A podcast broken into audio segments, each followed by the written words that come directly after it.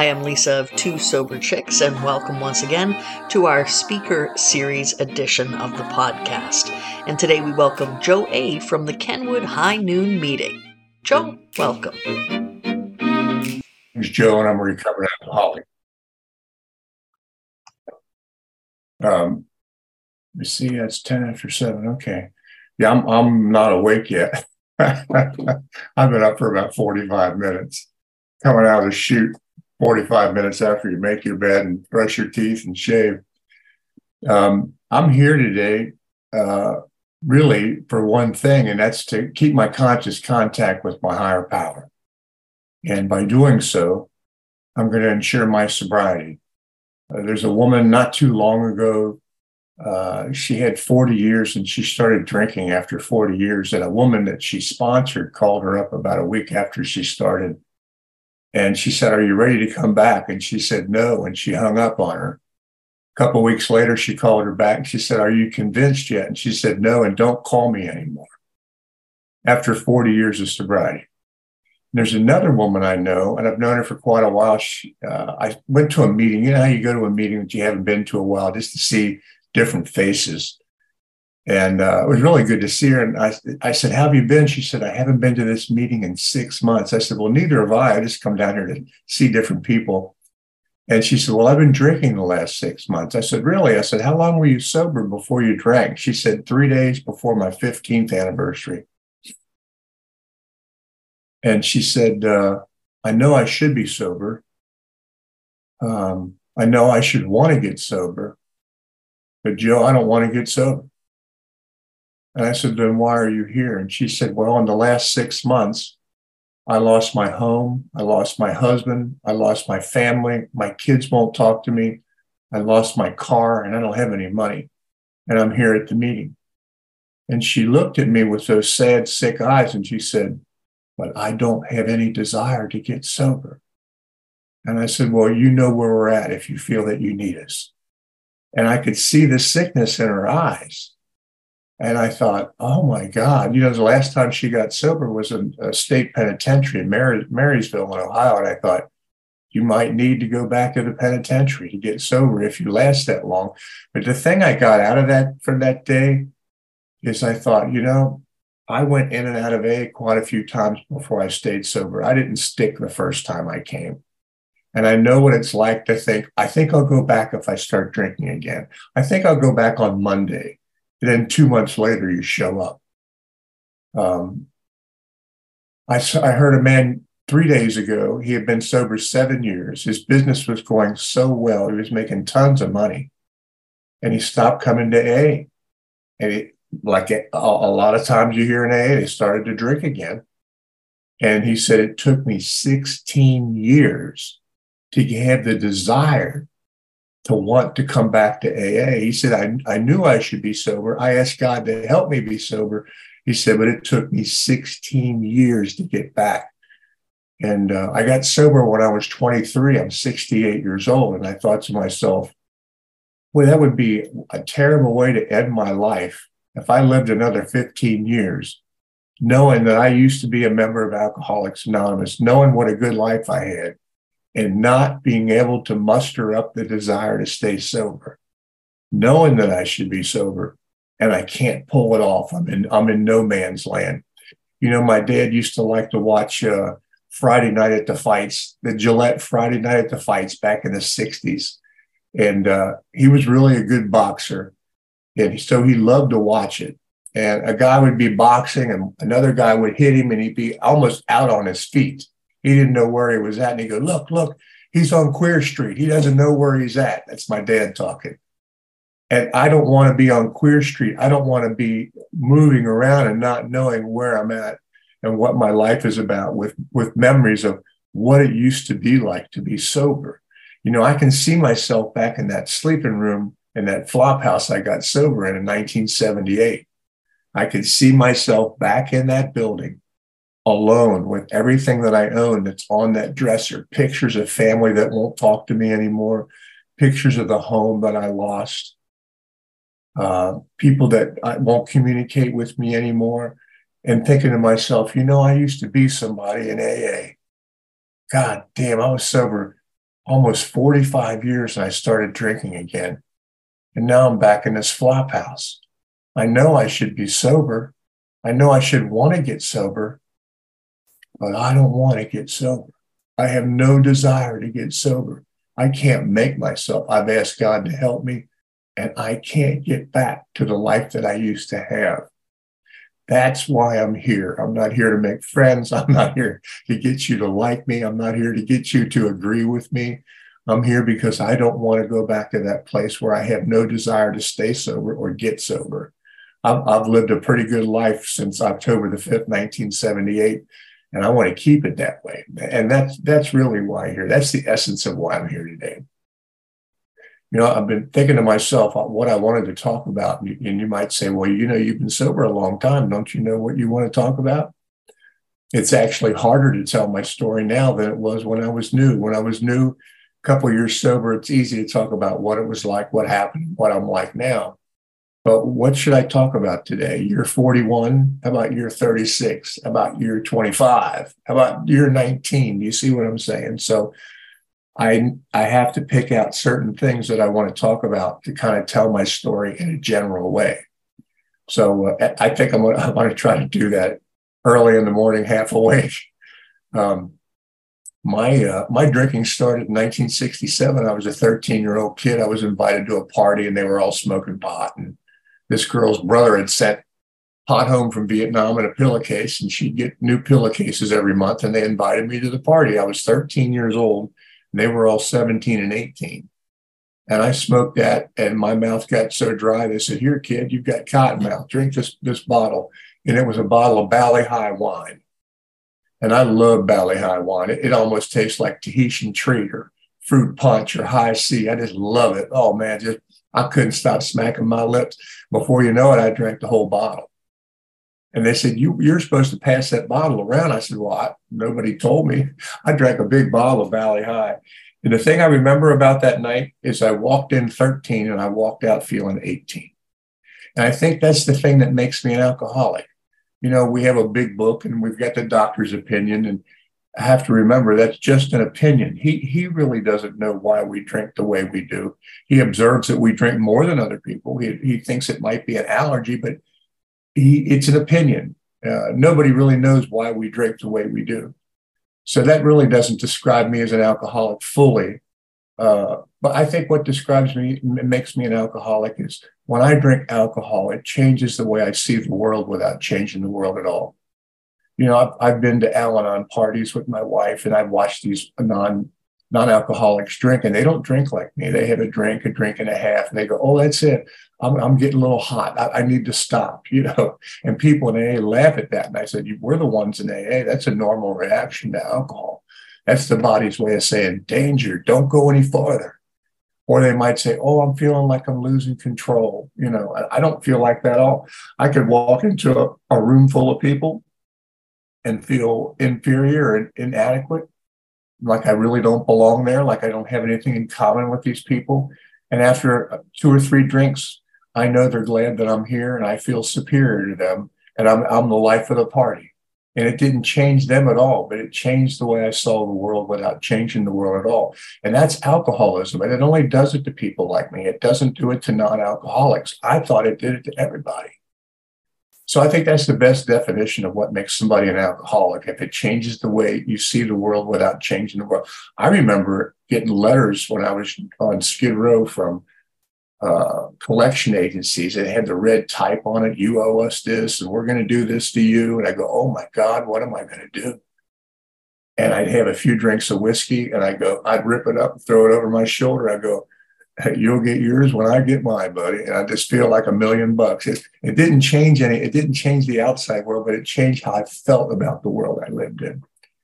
Uh, I grew up in the 60s. It was a it was a turbulent time to grow up in in the United States. Uh, there were college campus riots against the Vietnam War, and uh, the president got shot and killed. His brother got shot and killed. Martin Luther King got shot and killed. They went to the moon. I mean, it was one thing after another. And it was a really turbulent time in society. And as a young kid, I, I, think I was just amazed and I was I was swept up in all this stuff that I saw in the news every day. There was a lot of social unrest. And uh, I ran across some people that were drinking and, and getting high. And uh, I don't, I don't bring up drugs to disrespect Alcoholics Anonymous. I mean, my God, think about it. I'm 13 years old. It's 1967, and I'm not smoking a joint going, this will piss them off at AA in 2023. I mean, I didn't know I was coming. Did you? I mean, I'm not doing anything to disrespect AA. It's just a matter that that was my story. And that led me on a journey of trying all different types of drugs over the years as a kid growing up. I drank from 13 to 23 in my formative years. So I missed a lot of things. I was just drunk or stoned all the time. And uh, I was looking for something. I didn't know I was actually looking for something until I found alcohol. When I found alcohol, I, I didn't immediately become crazed and go, I gotta have it, I gotta have it. But something happened that night. I began to become demoralized. And what I mean by that is I knew the difference between right and wrong, good and bad. Uh, I was taught that at home and in church and, and at school. Uh, but that night when I went home, my, my, mother said, How come your eyes are so pink? I said, Well, I was in a car with a bunch of guys. They were smoking cigarettes and they had the windows rolled up. And my eyes were irritated from the cigarette smoke. Just a lie just rolled right off my tongue like it was natural. And she said, What was the score of the football game? Because I was supposed to go to the football game and I made up a score that wasn't even real because I didn't even go to the game. So I'm lying about why my eyes are pink. I'm lying about where I've been, you know, who I've been with. And that set up a way of life from that day all the way up to the day I got sober and Alcoholics Anonymous. When I was 13, I was still going to church as a young kid, and I was an acolyte. I, I lit the candles in the church and collected the money and, and all that stuff. And when I started drinking, I started stealing money out of that tithing plate. And I stole money to buy foo foo alcohol like cherry vodka and uh, screwdriver and bags of pot and stuff like that. And I thought, why am I doing this? Why am I stealing from the people that love me? And I could not believe that I was doing it. Um, I didn't know that I had alcoholism. That alcoholism said, you will do what you have to do to get what you have to get. But I, I didn't know that. I wasn't conscious of it. And the next week I'd go back to church and those little old ladies with the blue hair would say, That Joe, he's really nice. He's going to be somebody someday. And I thought, oh my God, if you only knew that I stole them, your money out of that plate, you wouldn't be saying that. So it set up this, it, it, it demoralized me from the very beginning. And I would mentally dismiss it like, oh, well, I'll pay it back or that didn't happen. I, I, I would, I would just mentally brush it off. Um, by the time I'm 16, I'm running away from home. Uh, I got a job as a busboy in a Chinese restaurant in North Miami Beach. I'm living in a trailer park. And uh, this was 1971. Uh, everybody was hitchhiking around the country at that time. And uh, I was down there a couple of months and got homesick. I was 16 years old. I came back after a couple of months and got into an argument with my mother and ran away from home again. And just it started that cycle. I was lying to myself. Uh, I'm running from myself. I didn't even know, I didn't know what was wrong with me. And uh, had to end up going into the Navy because I couldn't finish high school. I lost, I missed so much school that uh, I finished the 11th, the 10th grade of high school because I dropped out my junior year a month before we were supposed to finish that year. And I went into the Navy and I thought, I'm going to start over. I'm going to get a career. I'm, I'm, I'm going to just wipe the slate clean and go into something new. And uh, they put me in the bottom of a ship because I hadn't completed school. And if you didn't complete school, they put you where they had a need. And they put me in the bottom of a ship in a boiler room. And I thought I had died and went to hell. it was so hot down there. It's like 110 degrees. The ship's always rolling. And I thought, oh my God, four years of this. I got to get the hell out of here. And after about a year and a half, I played a game to get out on flat feet because I realized you can't drink out in the middle of the ocean. So now I did, I know this now, but I didn't know it then that alcoholism was calling the shots. Alcoholism says got to go in the Navy, and alcoholism says got to get out of the Navy. And um, so I'm home after a year and a half, and people said, "Well, why why aren't you in the Navy? I thought you signed up for four years." I said, "Well, you know, it was a rolling of the deck plates, and my feet bothered me. It was all a lie." I was living a lie. I started living a lie from the age of 13, but I felt so good from alcohol. It didn't care. I mean, I didn't care. You know, you could see what you're doing, but when you drink and you feel great, it changes the way you see the world without changing the world at all. You could be going to hell in a handbasket, but it still looks good to you. and it, it still looked good to me. And everybody around me saw me going down and they couldn't help me. You know, I went home to help my mother and I'm 19 years old at this time. Me and my brother are still living with my mom. My mom's a sober member of AA. She got sober in 1971. And she's got two drunken sons, 19 and 16 years old, coming in drunk at night, tearing her house up drunk. I'd come home, you know how you get hungry when you're drunk. I'd come home at four in the morning and put a whole pound of bacon on the skillet and turn the flame up high. Smoke's rolling all over the place my mom comes out and she said, Joe, you, have got a problem with your drinking. You, you can't keep doing this stuff. And I said, You're out of your mind. Those people in AA have you brainwashed. You think anybody that drinks is an alcoholic. Get the hell away from me. I mean, that's the way I talked to my mother. And uh, she eventually got up enough nerve to kick me and my brother out. And I got a, a room on uh, Scott Street. Let, let, me let me shut this blind. Or just hold on just a minute.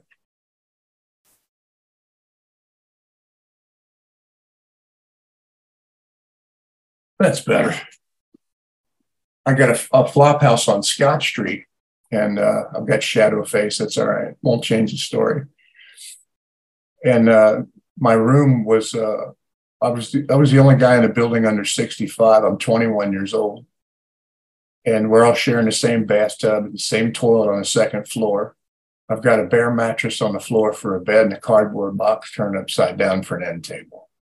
I've got plastic curtains with grease on, grease on the blinds. I have a light that hung, hung from a wire up from the ceiling. And I had a sink in my room, and that's all. But alcohol was still working for me.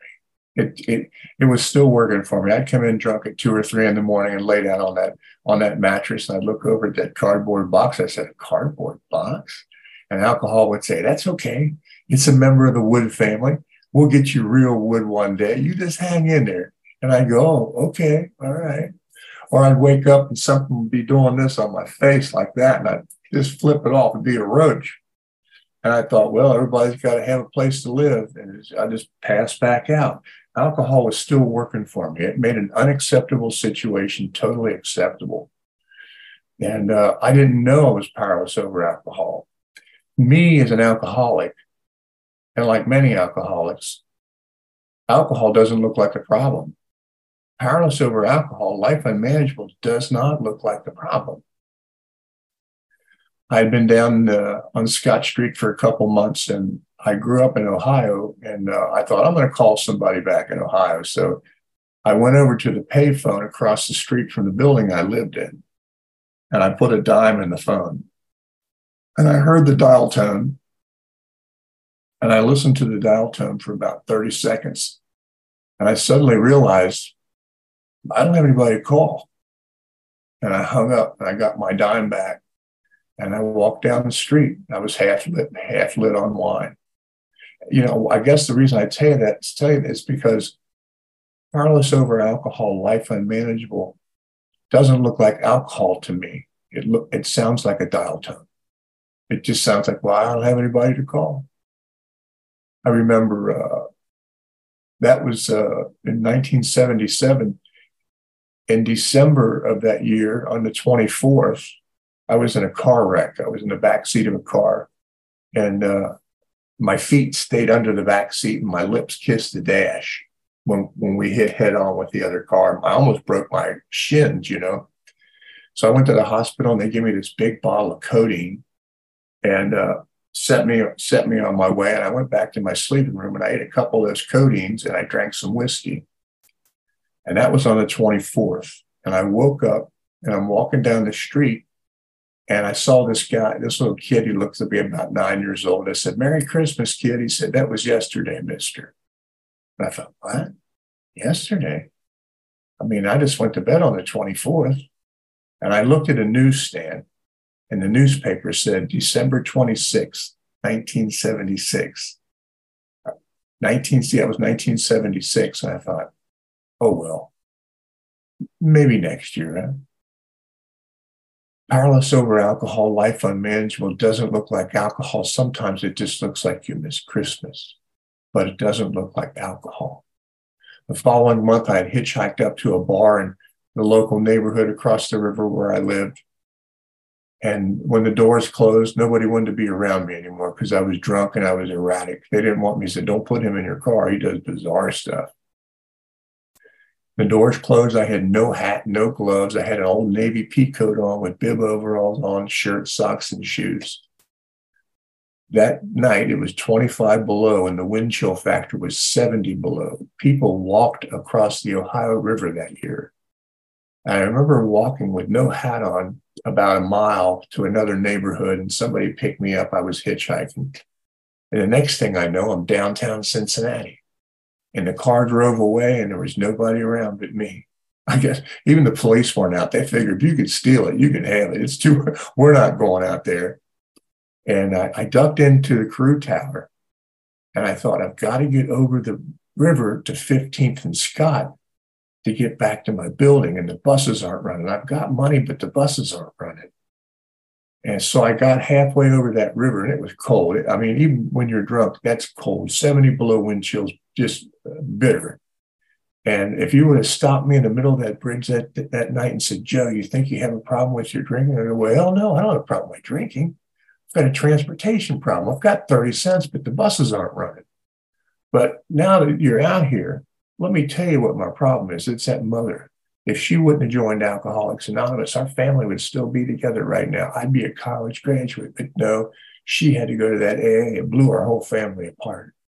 It's the job I had in the Navy. You know, if I'd had a job in an air conditioned office as a yeoman, I might have been a 20 year man in the Navy, but no, they put me in the bottom of that ship. It's the girlfriend that dumped me. I'm out here because I have a GED and I never finished school.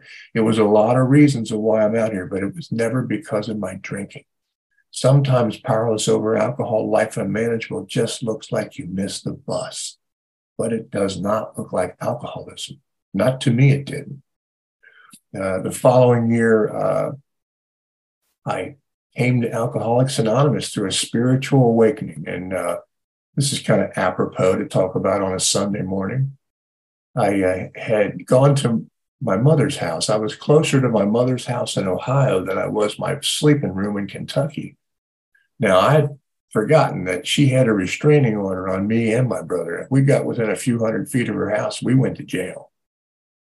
And I knocked on her back door and she opened the door. I went, Oh God, I'm going to jail. It just came back to me that I had a restraining order on me. That's how gone I was. And she seemed really happy to see me.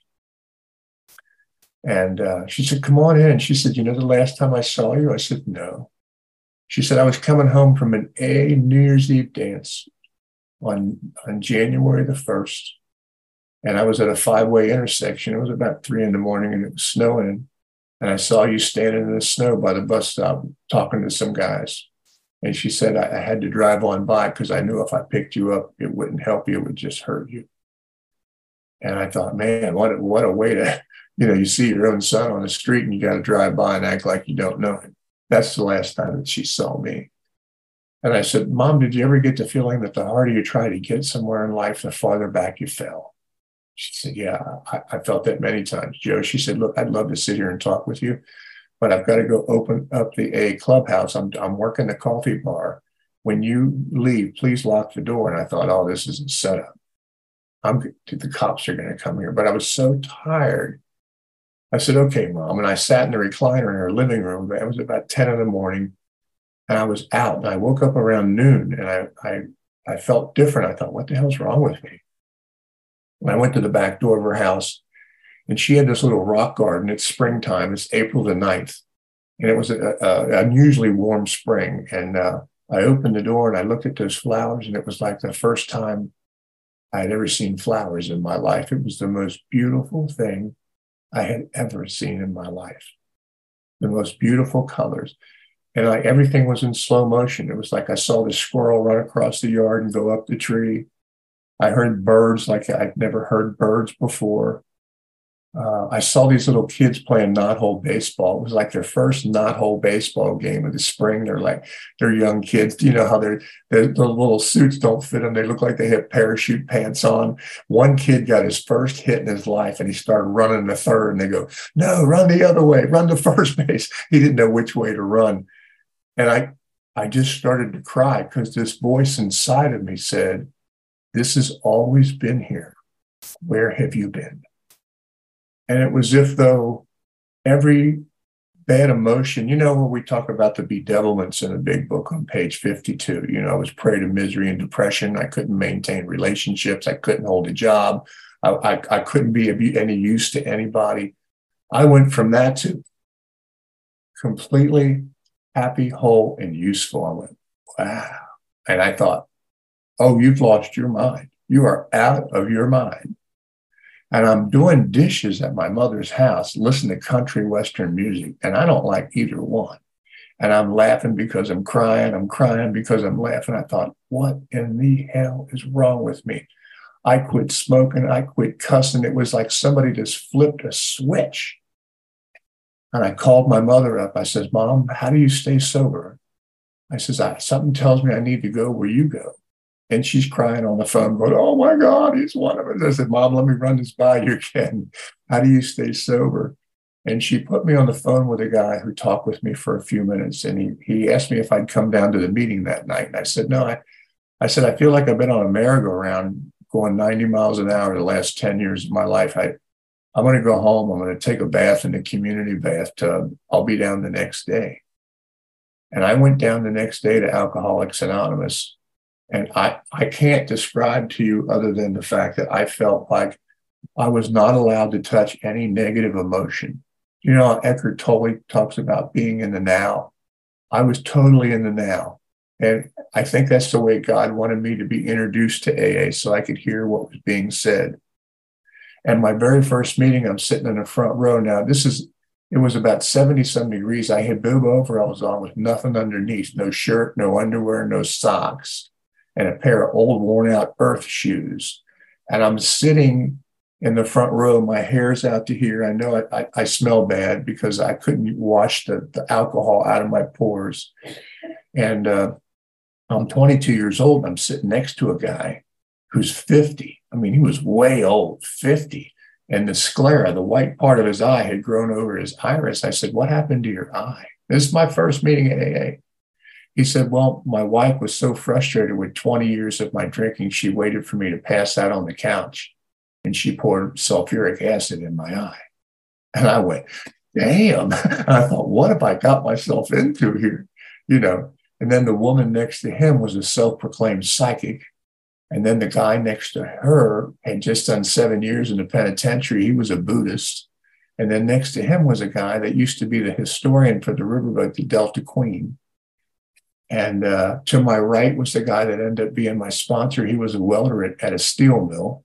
And the guy next to him was his sponsor. And he was the top guy at Procter and Gamble in their accounting and computer department. Next to him was the top guy at Cincinnati Bell. And I'm looking around, I go, what in the hell have I got myself into here? Now I'm sitting there half closed, my hair's out to here, I have no job. And I leaned over to the guy and go, what's that mean up on that wall, powerless and unmanageable? What's that mean? I'm totally powerless. I'm totally unmanageable. And I don't know what the hell they're talking about. And uh, the guy got up and talked that day. His name was Don Muchmore. And everybody I just described to you, they're all dead. Everybody in my first meeting is gone but me.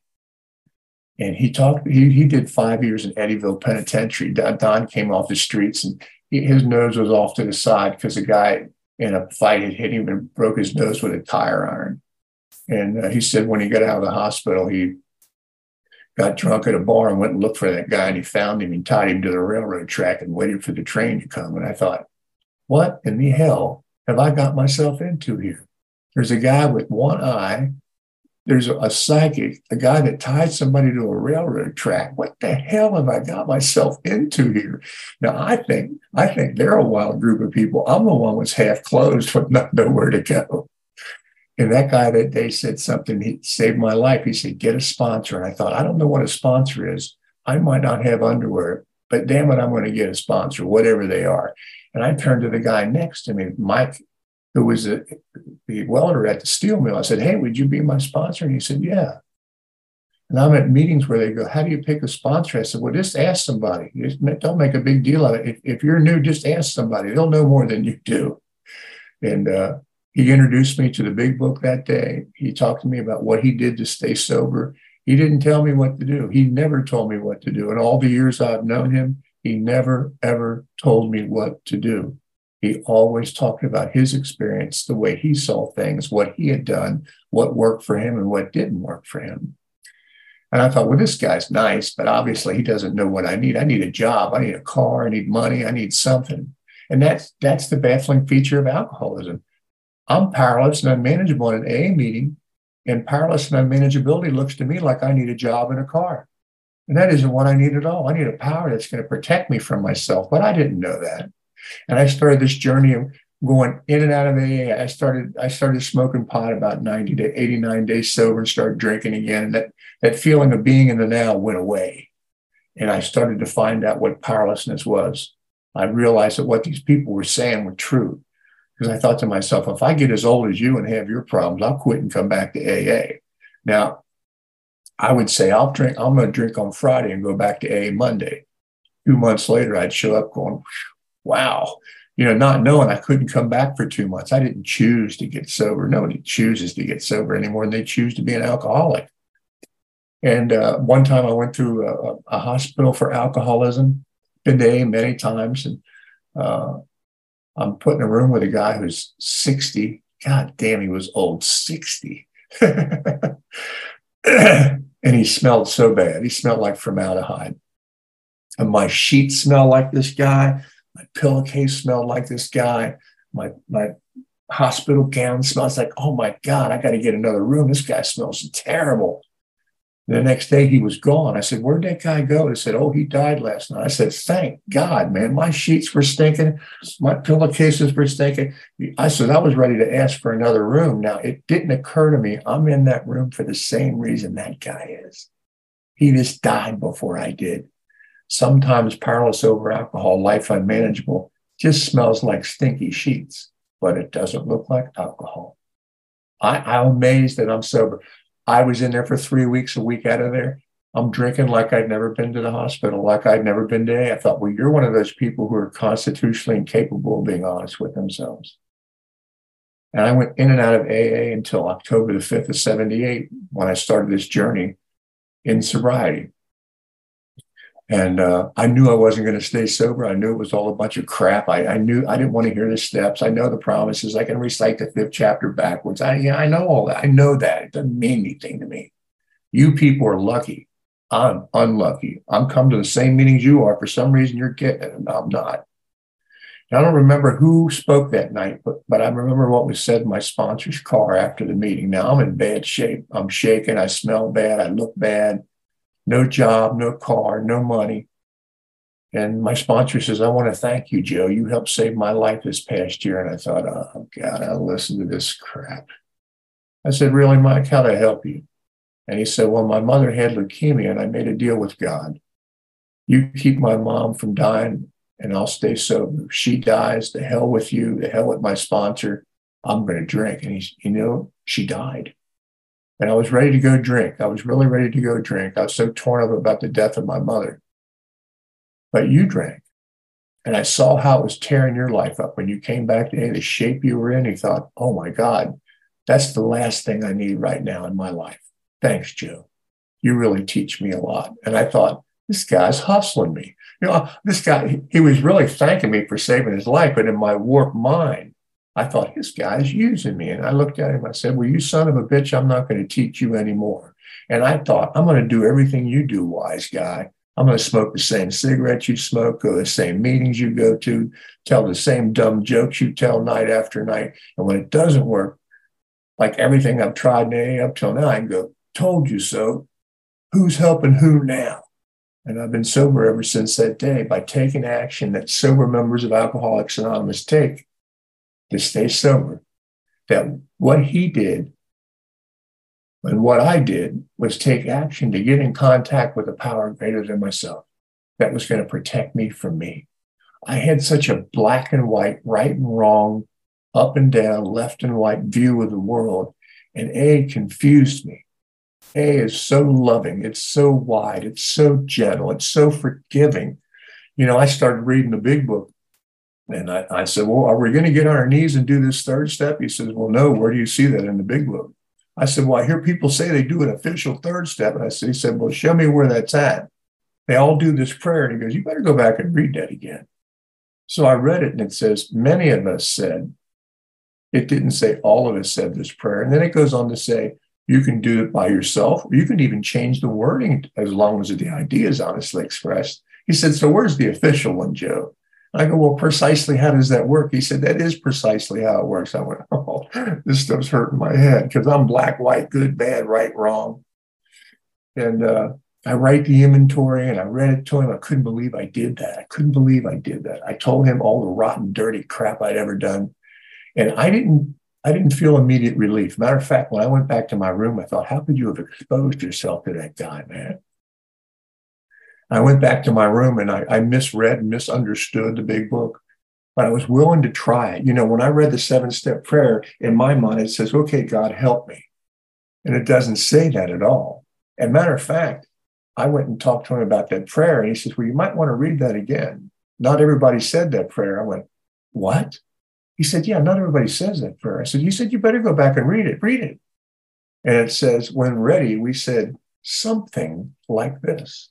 It didn't say, We all said this. It says, We said something like this. It leaves you this latitude to talk to God on your terms and meet God, and He'll meet you where you're at on the path.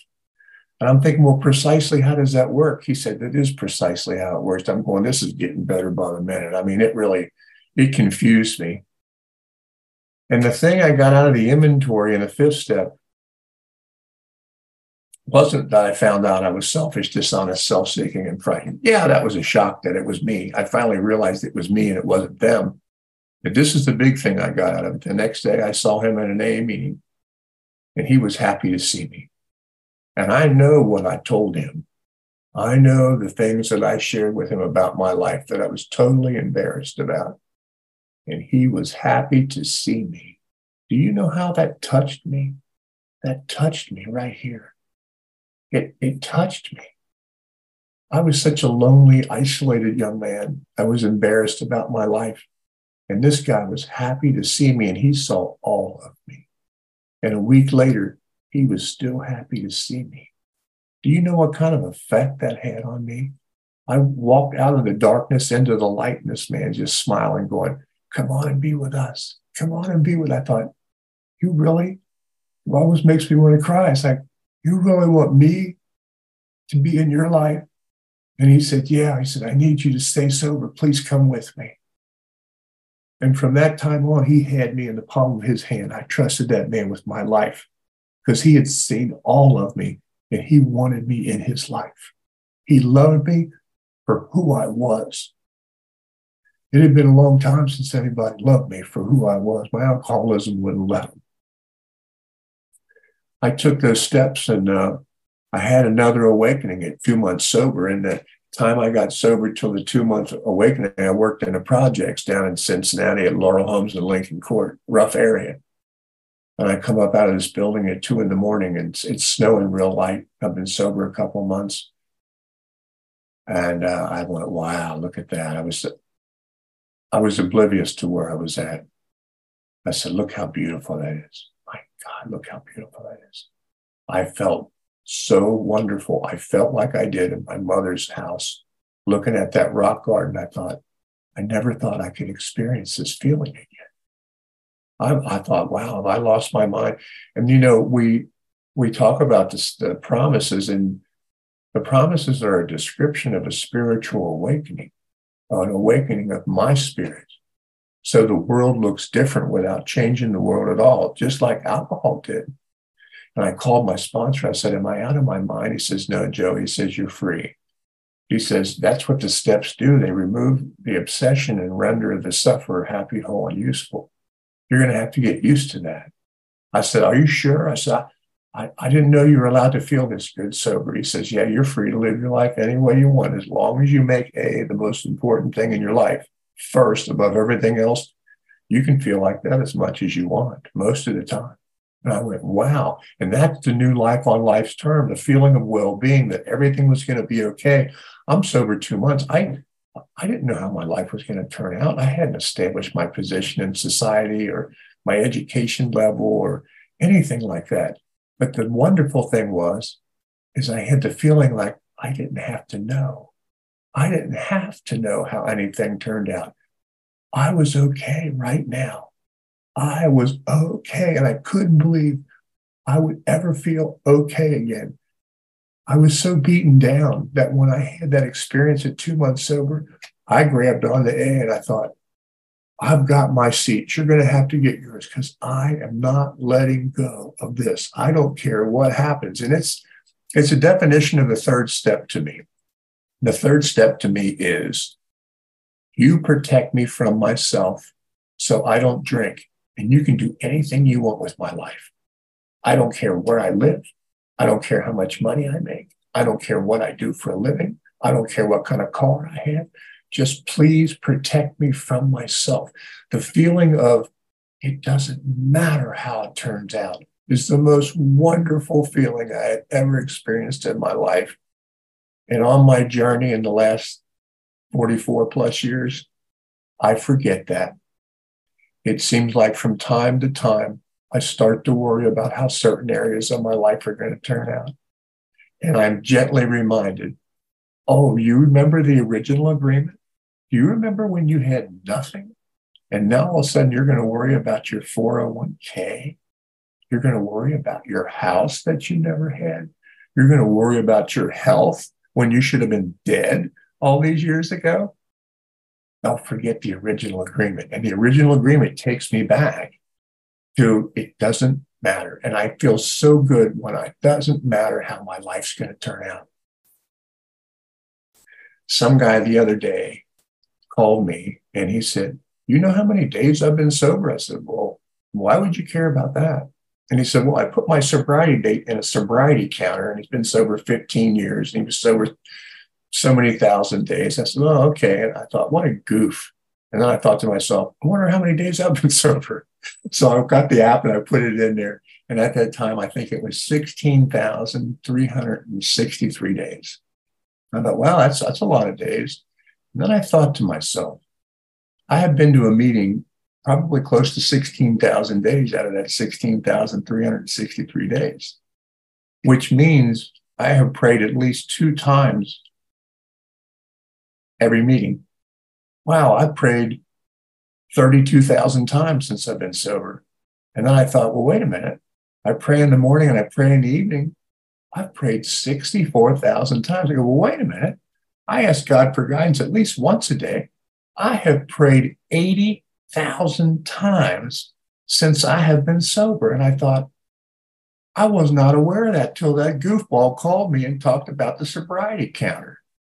And I thought, how could I have been so unaware of something that I've done more than go to meetings, than take steps, uh, work with drunks? I have prayed more than anything I've done in sobriety. And I thought, if you would have told me when I was new, you're going to pray 80,000 times, I go, well, why would I do that? I've got stuff to do. I need a job. What the hell? Why would I pray? I mean, you can go pray. I've got stuff to do. But now it's like the main part of my life. It's become part of my waking moments. I, I started meditating in 07 on purpose. And uh, I'd say out of 5,700 days, I've meditated 5,000 times. I start my day out and I'll get up and I'll make the bed, I'll shower and shave, I'll do the dishes, and I'll come here in the computer room and I'll put my phone on airplane mode and I'll listen to a guided meditation or I'll meditate on, say, the Course in Miracles, a lesson in Course in Miracles. I'll meditate for 20 minutes to a half hour. And that's how I start my day out. And my day just goes better by doing that. I never thought I would have value in prayer and meditation. And the, I think the 11th step is one of the most uh, unused steps out of the 12 because the alcoholic like me doesn't see any value in it until they start doing it. So uh, I've been made useful in ways I, I never wanted to be made useful to people I never wanted to be useful to. Because you remember the third step? Remember the original agreement? Use me any way you want. I supported my brother in prison for 20 years. I went to see him every month for 20 years. I never wanted to do that. Who wants to do that? But God said, I think you need to do that. Remember the original agreement? Let me use you to do that. I helped raise my granddaughter for 12 years. And uh, you don't know what God's will is until you do it. You know, it's not really obvious a lot of times. You know, my son came home with a one year old daughter. And to be honest with you, my ego went, oh, I don't want to raise another kid. And I ended up taking care of her for the next 12 years. And when she left, I said, Don't forget me. She said, I won't, Paul. Paul. I love you. I said, I love you too, but don't forget. Sometimes God's will doesn't look like something we want to do. It looks like maybe you ought to get up at seven o'clock and talk at a meeting on Sunday morning in Alcoholics Anonymous. Yeah, it might not be what you want to do, but it ends up being what you want to do. Thank you. Oh. And that was Joe from the Kenwood High Noon meeting. Thanks a lot, Joe, for being on our uh, podcast, Two Sober Chicks, and for joining us at AA Solution Seekers Beginners Meeting. You can find that meeting on online intergroup AA. Thanks for joining us.